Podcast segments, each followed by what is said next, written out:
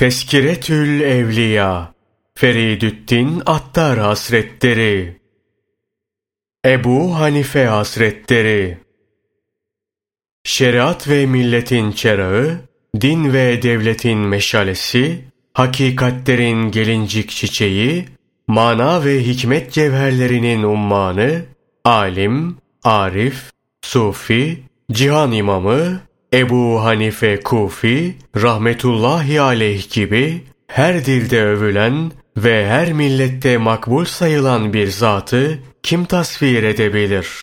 Nihayetsiz bir riyazete, mücahedeye, halvete ve müşahedeye sahipti. Tarikatın usulü, şeriatın fürû sahasında yüce bir mertebeye ve derin bir görüşe malikti. Ferasette, siyasette ve kıyasette tek, mürüvvet ve fütüvvette harikaydı. Hem cihanın kerem sahibi hem de asrın cömertiydi. Hem çağın en fasiletlisi hem devrin en alemiydi. En yüksek derecede, en yüce mertebede bulunuyordu. Enes, Resulullah sallallahu aleyhi ve sellemin şöyle buyurduğunu rivayet etmiştir. Ümmetimde adına Numan bin Sabit denilen birer bulunacak. Künyesi Ebu Hanife olan bu zat, ümmetimin meşalesidir. Ebu Hanife Hazretlerinin sıfatı, Tevrat'ta da bahis konusu edilmiştir.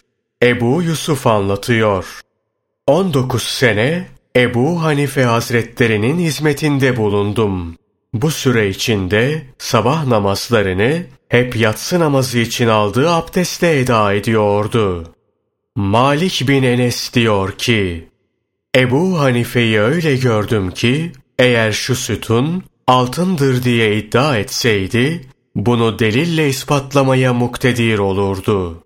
İmam Şafii Hazretleri, alemdeki bütün ulema, fıkıhta Ebu Hanife'nin aile fertleridir demişti. Hazreti Ali radıyallahu anh Hazreti Peygamber sallallahu aleyhi ve sellemin ne mutlu beni görene veya beni göreni görene dediğini işittim demiştir. Diğer taraftan Ebu Hanife Hazretleri birkaç sahabeye yetişmiştir. Bunlar Enes bin Malik, Abdullah bin Zübeydi, Cabir bin Abdullah, Abdullah bin Ebu Evfa, Vasile bin Neska ve Ayşe bint Acret'tir. Allah hepsinden razı olsun. İmdi, bahis konusu ettiğim delillerle onun önde gelen bir zat olduğu sabit olmuştur.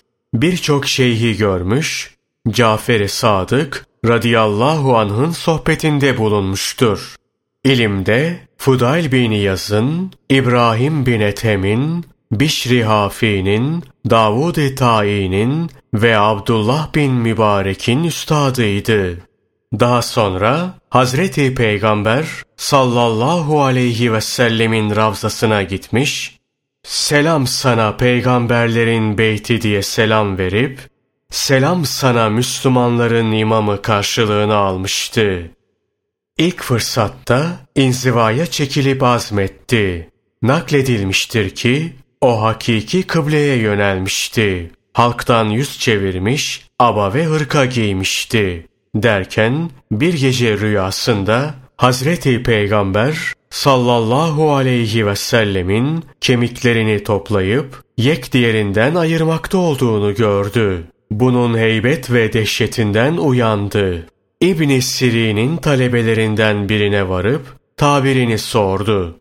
O da sen Peygamber sallallahu aleyhi ve sellem ilminde ve sünnetini muhafazada büyük bir dereceye ulaşacaksın. Öyle ki bu hususta tasarrufta bulunup sağlamını sakatından ayırt edeceksin dedi.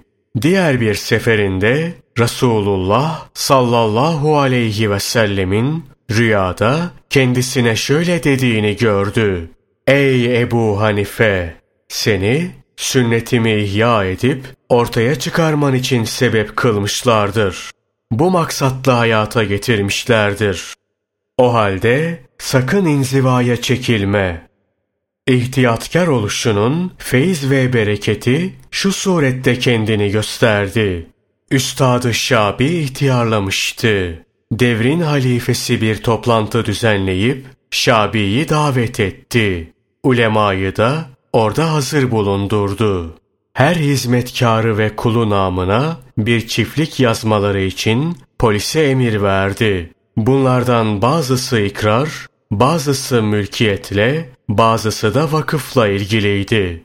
Hizmetkar bununla ilgili yazıları o sırada kadı olan Şabi'nin yanına koydu ve Emiril Müminin şahit olarak bunu imzalamanızı emrediyor dedi. Önce Şabi, ardından bütün fakihler evrakı imzaladılar. Sonra hizmetkar evrakı Ebu Hanife'ye getirip şahit olarak bunun altını imzalamanızı Emirül Müminin emretmektedir dedi. Ebu Hanife peki halife nerededir diye sordu. Hizmetkar sarayında dedi.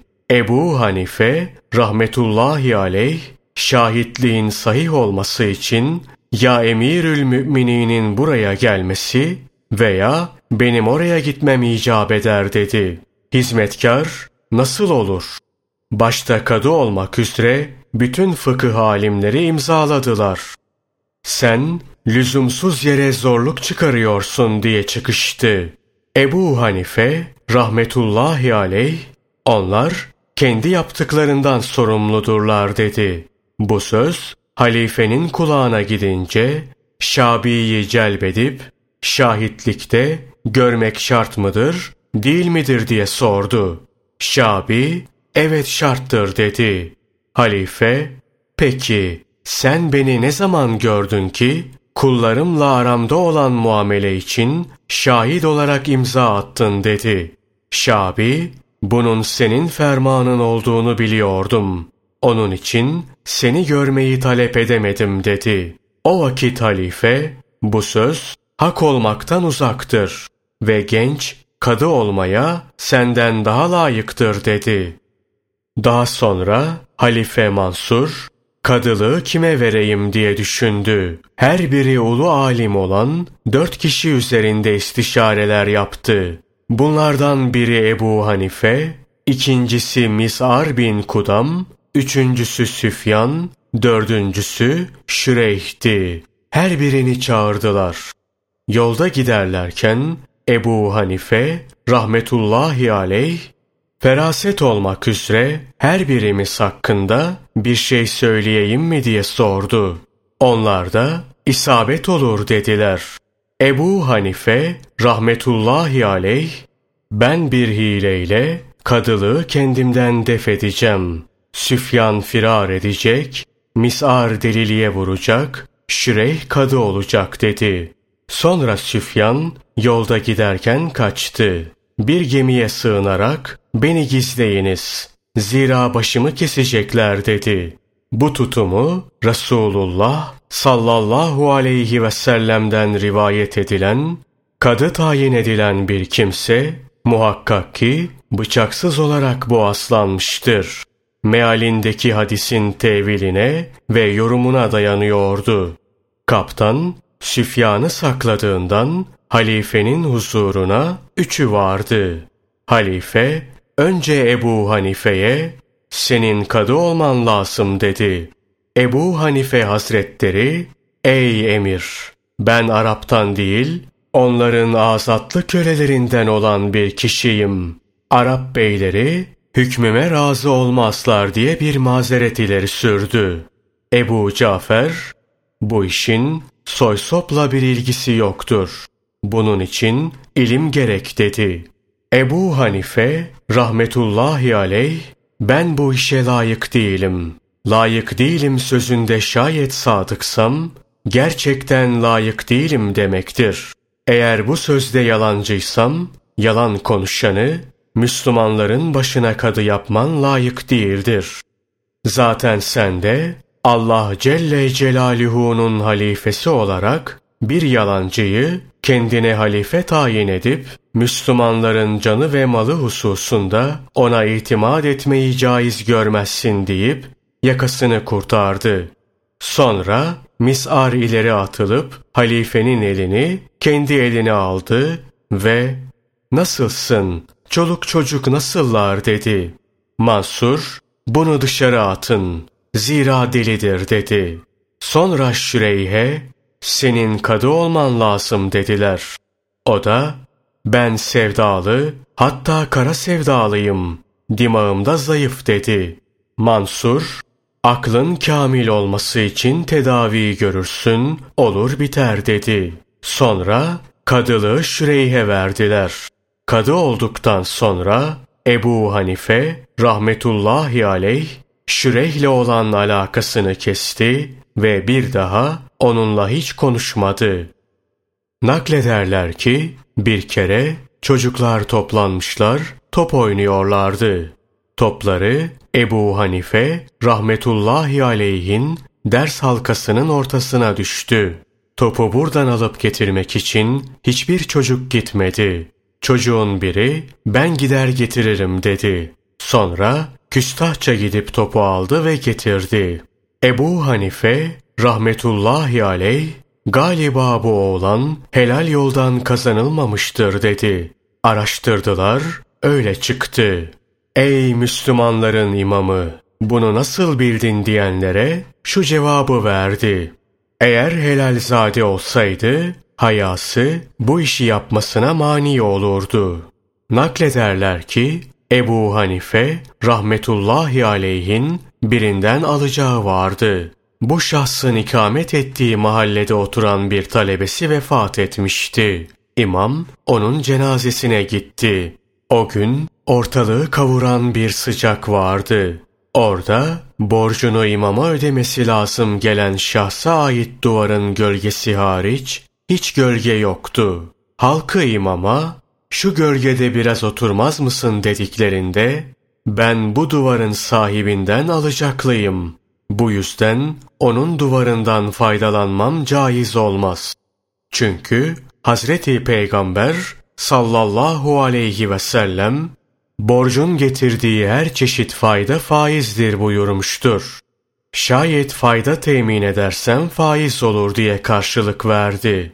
Naklederler ki bir kere onu hapse atmışlardı. Zorbalardan biri gelip benim için şu kalemi aç dedi.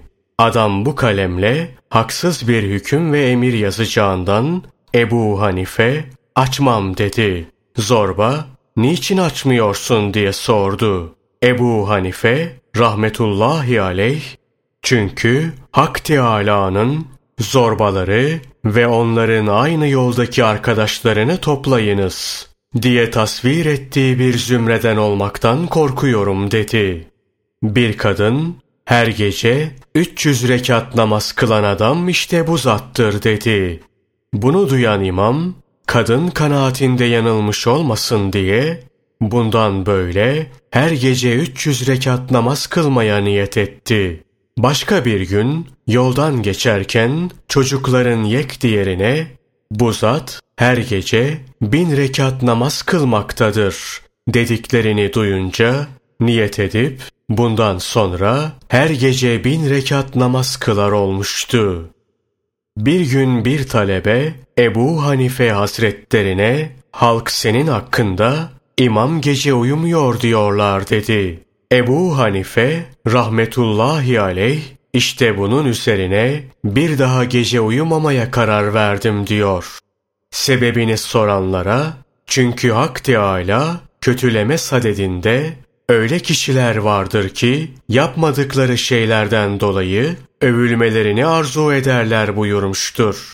İşte bu zümreden olmamak için bundan sonra sırtımı yere koymam dedi. Bundan sonra 30 sene yatsı için aldığı abdestle sabah namazını kılmıştı.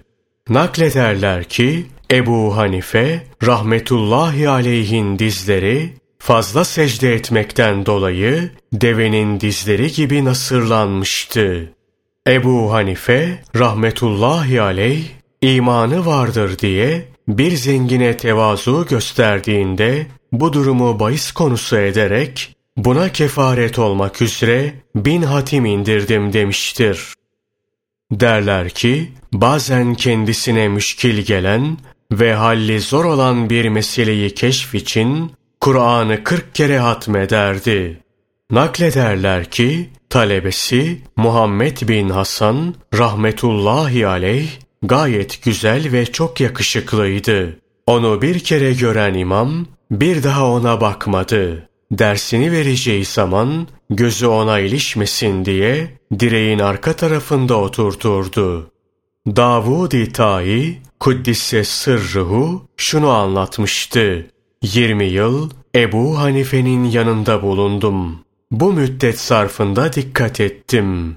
Ne yalnızken ne de yanında birileri varken başı açık olarak oturduğunu ve istirahat maksadıyla ayaklarını uzattığını hiç görmedim. Yalnızken ayağını uzatsan ne mahsuru var dediğimde Yüce Allah karşısında yalnızken edepli olmak daha münasiptir demişti. Bir gün yoldan geçerken çamurda bir genç gördü ve dikkat et düşmeyesin dedi. Genç benim düşmem basittir. Düşersem yalnız ben düşerim. Ama asıl sen dikkatli ol.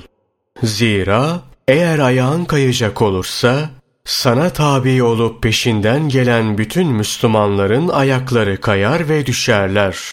Bunların hepsini kaldırmakta zordur dedi. Gencin zekasına hayret eden imam derhal ağladı ve talebelerine dönüp şayet size bir mesele, bir husus zahir olur ve daha açık bir delil ortaya çıkarsa o hususta bana tabi olmayınız. Beni taklitle zahirimde kalmayınız. Taklidime, tahkikimi gösteriniz demişti. İnsafta kemalin alameti işte budur. Şüphe yok ki İmam Ebu Yusuf ve İmam Muhammed'e ait muhtelif meselelerde Ebu Hanife Hazretlerine muhalif birçok içtihat ve söz vardır. Bununla beraber demişlerdir ki, onun içtihat oku hiç şaşmadan tam bir isabette hedefine varırdı. Öbürlerinin içtihat okları ancak hedefin çevresine varırdı. Naklederler ki servet sahibi bir kişi vardı. Emirül Müminin Hazreti Osman radıyallahu anha düşman kesilmişti. O derece ki ondan Yahudi diye bahsederdi. Bu söz imamın kulağına gitti. Onu çağırıp kızını falan Yahudi'ye vereceğim dedi. Adam sen hem Müslümanların imamı olacaksın hem de bir Müslümanın kızını kalkıp bir Yahudi'ye vermeyi caiz göreceksin. Olmaz böyle şey. Ben bunu asla caiz göremem dedi. İmam, Fesübhanallah, sen kendi kızını bir Yahudi'ye vermeyi caiz görmüyorsun da, Hazreti Muhammed sallallahu aleyhi ve sellemin iki kızını bir Yahudi'ye vermesini nasıl caiz görüyorsun dedi. Adam bu sözün nereden geldiğini derhal anladığından o itikadından dönüp yaptığına tövbe etti. Naklederler ki Ebu Hanife Hazretleri bir gün hamamda bulunuyordu. Peştemalsiz birini gördü. Bazıları bu kişi bir filozoftur demişler, bazıları da onun dehri olduğunu söylemişlerdi. Bunu gören Ebu Hanife Hazretleri hemen gözlerini kapadı. O kişi, ya imam, görme duyunu ne zaman geri aldılar deyince, Ebu Hanife Hazretleri cevabı yapıştırdı. Üzerinden peştemali ve haya perdesini kaldırdıkları vakit. Naklederler ki Ebu Hanife Hazretleri kaldırımda yürürken öbür taraftan gelen bir öküzle karşılaşınca aşağıya inip ona yol verdi. Ya imam bu kadar sakınmak nedendir denilince dedi ki benim aklım onun boynuzu var da ondan. Bir kere şöyle demişti. Kaderi kabul etmeyen biriyle tartışmaya giriştiğinde söylenecek iki söz var. Bu kişi ya kafir olur veya mezhebinden ve kanaatinden döner. Önce ona Allah Celle Celaluhu insanlar hakkındaki bilgisinin dosdoğru çıkmasını ve malumun ilme mutabık olmasını irade etmiş midir, etmemiş midir diye sorarsın. Eğer etmemiştir derse kafir olur. Çünkü Allah Teala insanlar hakkındaki ilminin doğru çıkmasını ve bilgisinin bilinene uygun düşmesini dilememiştir demek küfürdür. Şayet etmiştir derse teslim olup kendi mezhebinden dönmüş olur. Ben cimriyi dürüst saymadığımdan şahitliğini kabul etmem. Çünkü cimrili konu hakkından fazlasını istemeye ve haddinden çok araştırmaya sevk eder. Naklederler ki bir camiyi tamir ederken teberrüken Ebu Hanife'den de bir şey istediler. Bu imama ağır geldi. Oradakiler maksadımız teberrüktür. Sen ne dilersen onu ver dediler. Bunun üzerine hiç istemeye istemeye tam ayar bir altını kaldırıp verdi. Talebeleri ya imam sen cömertlikte bir eşi bulunmayan kerem sahibi bir zatsın. Bu bir altını vermek neden sana bu kadar ağır geliyor dediklerinde dedi ki mal olması itibariyle onu vermek bana ağır gelmiş değildir. Lakin kesin kes biliyorum ki helal asla suya ve çamura harcanmaz. Ben malımı helal biliyorum. Benden cami yapımı için bir şey istediklerinde hiç hoşlanmadım. Zira malımın helal oluşu hususunda bir şüphe ortaya çıktı ve bu benim zoruma gitti. Birkaç gün geçtikten sonra o tam ayar altını getirip iade ettiler ve bu değersiz bir madendir dediler. İmam-ı Asam bundan son derece memnun kaldı. Naklederler ki bir kere pazardan geçerken tırnak kadar bir çamur elbisesine sıçradı. Gidip Dicle kenarında yıkadı. Ya imam, sen belli miktarda elbise üzerinde bulunan necasete bile ruhsat veriyorsun. Bu kadar çamuru neden yıkıyorsun diyenlere şu cevabı verdi. Evet öyle ama o fetvadır, bu takva. Nitekim Resulullah sallallahu aleyhi ve sellem yarım somunu saklaması için Bilal-i Habeşi radıyallahu an hazretlerine vermediği halde kadınlara bir yıllık gıda ayırmıştı. Naklederler ki Davud-ı Ta'i Kuddisse sırrıhu başkalarına rehber olma durumuna gelince Ebu Hanife rahmetullahi aleyhe şimdi ne yapacağım diye sordu. O da ilimle amel etmelisin. Zira kendisiyle amel edilmeyen bir ilim ruhsuz ceset gibidir dedi. Derler ki devrin halifesi rüyasında gördüğü ölüm meleğine ne kadar ömrüm kaldı diye sordu. Ölüm meleği de ona beş parmak gösterdi. Bunun yorumunu birçok kimseye sorduysa da bununla neyin kastedildiği anlaşılmadı. Ebu Hanife rahmetullahi aleyhi çağırıp ona sordu. Ebu Hanife rahmetullahi aleyh dedi ki, bununla beş ilme işaret edilmiştir. Yani bu beş ilmi kimse bilemez. Mugayyebat-ı hams denilen bu beş ilim ayette vardır. Kıyametin ne zaman kopacağını ancak Allah bilir. Yağmuru O indirir. Rahimlerde olanı O bilir. Yarın ne kazanacağını kimse bilmez. Nerede öleceğini hiç kimse kestiremez. Şüphesiz ki O bilir ve her şeyden haberdardır. Şey Ali bin Osman Cüllabi anlatıyor. Şam'da bulunuyordum. Müezzin Bilal-i Habeşi radıyallahu anh'ın mezarı başında uyumuştum. Rüyada kendimi Mekke'de gördüm.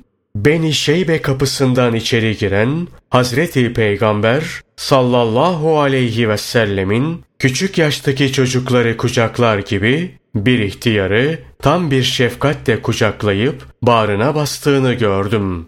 Derhal atılıp ayaklarını öptüm. Bu ihtiyar kimdir diye taaccüp etmiştim. Resulullah sallallahu aleyhi ve sellem mucizenin hükmüyle batınıma vakıf oldu ve bu senin ve memleketindeki halkın imamı olan Ebu Hanife'dir buyurdu. Nevve bin Hayyah'ın şunu anlattığı nakledilir. Ebu Hanife rahmetullahi aleyh vefat ettiği zaman rüyamda kıyameti gördüm. Bütün mahlukat hesap yerinde dikiliyorlardı.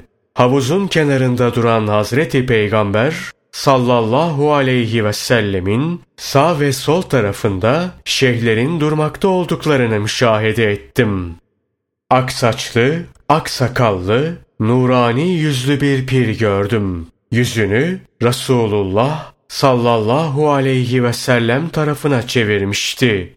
Resul-i Ekrem sallallahu aleyhi ve sellemin karşısında duran Ebu Hanife rahmetullahi aleyhi görüp selam verdim ve bana havuzdan Kevser şerbeti ver dedim. Hazreti Peygamber sallallahu aleyhi ve sellem izin vermeden olmaz dedi. Bunun üzerine Allah Resulü sallallahu aleyhi ve sellem ona şerbeti sun buyurunca bana bir kadeh şerbet verdi. Ben ve arkadaşlar bu şerbetten kana kana içtiğimiz halde şerbet hiç azalmadı. Sonra Resul-i Ekrem sallallahu aleyhi ve sellemin sağ tarafındaki şu ihtiyar kimdir diye sordum. O İbrahim aleyhisselam, sol tarafındaki Ebu Bekir Sıddık radıyallahu anh'tır dedi. Aynı şekilde tekrar tekrar soruyor ve her seferinde parmağıma bir düğüm atıyordum. Sayı 17'ye ulaşmıştı. Uyanınca parmağımda 17 düğüm bulunduğunu gördüm. Yahya bin Muaz Razi anlatıyor. Rüyada gördüğüm Hazreti Peygamber sallallahu aleyhi ve selleme seni nerede arayayım dedim. Buyurdu ki Ebu Hanife'nin ilminin bulunduğu yerde. Onun menkıbeleri pek çok, övülecek tarafları sayısızdır. Biz bu kadarla yetinip bahsi kapatıyoruz.